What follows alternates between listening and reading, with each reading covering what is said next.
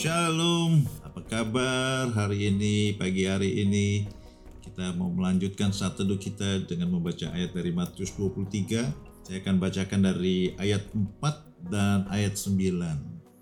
Ayat 4 mengatakan demikian, ini bercerita tentang orang Farisi, ahli-ahli Taurat yang Tuhan anggap munafik.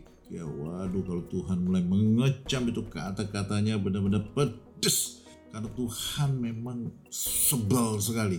Ya mereka merasa diri paling benar terus menghalangi lagi kalau Tuhan Yesus sedang mengajar orang-orang lain.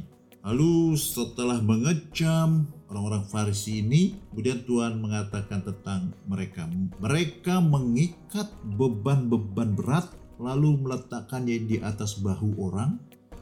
Tapi mereka sendiri tidak mau menyentuhnya. Artinya ahli-ahli Taurat ini orang-orang Farisi ini ini tipikal orang yang lebih dulu beribadah ya mengikuti suatu agama hidupnya belum berubah tapi orang yang baru itu dibebani. Orang Farisi itu menguraikan lagi hukum Taurat menjadi 613 aturan. Larangan-larangannya ada 365 lalu perintah-perintah harus ini harus itunya ada kurang lebih 248 banyak banget. Jadi mereka menganggap dirinya sudah melakukan. Jadi menganggap orang yang lain itu minder, ya, tidak layak karena belum melakukan 613. Mereka mengklaim sudah melakukan 613 hukum itu. Jadi makanya gayanya angkuh, sombong, sudah melakukan ini dan itu. Tuhan Yesus bilang, mereka sendiri sebetulnya tidak melakukan.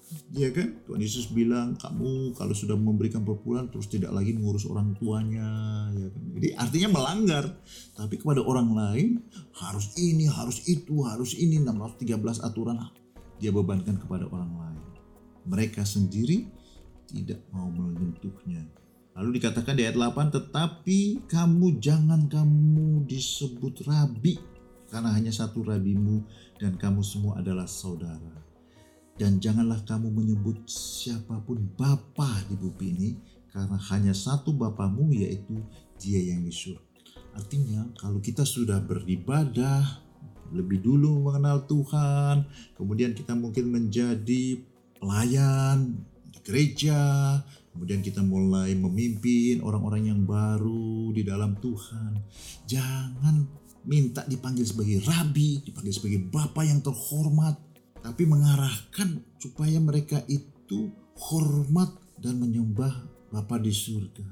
Karena Tuhan tahu jebakan orang-orang yang beribadah, apalagi punya jabatan di gereja, mereka langsung sok penting, bukan hanya sok penting, mulai munafik mereka sendiri sebagai manusia mestinya masih harus mengikuti aturan Tuhan, masih memperbaiki diri, masih banyak kelemahan yang harus tiap hari harus dihadapi bersama Kristus, ada salib yang harus dipikul, menyangkal diri. Tapi banyak yang merasa diri sudah sempurna kemudian mengenakan aturan-aturan saat teduhnya harus satu jam, berdoanya harus tiga jam, harus begini, harus begitu, harus begini, harus begitu. Yang membuat orang itu sebetulnya sudah terjerat dengan aturan-aturan bukannya fokus kepada makna yang paling penting yaitu bagaimana bisa mengasihi Tuhan lebih lagi setiap hari. Makin mengasihi Tuhan, makin mengasihi sesamanya. Jauhkan dari keinginan untuk dihormati, mengejar jabatan-jabatan penting.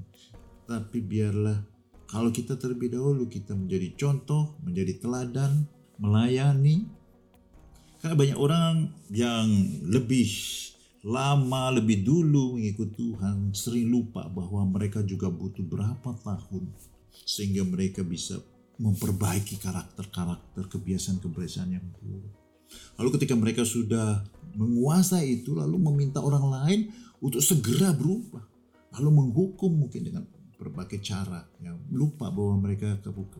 Kalau tanpa anugerah Tuhan, kasih karunia Tuhan, tidak mungkin mengalami perubahan, perubahan yang bisa kita lalui bersama Tuhan itu. Haleluya, jangan kita sok menganggap diri penting, lalu merendahkan orang lain. Tapi marilah kita memberi teladan, saling memberi contoh dan teladan, sehingga semua orang bisa belajar bersama-sama untuk lebih lagi mengasihi Tuhan dan mengasihi sesama. Tuhan berkati.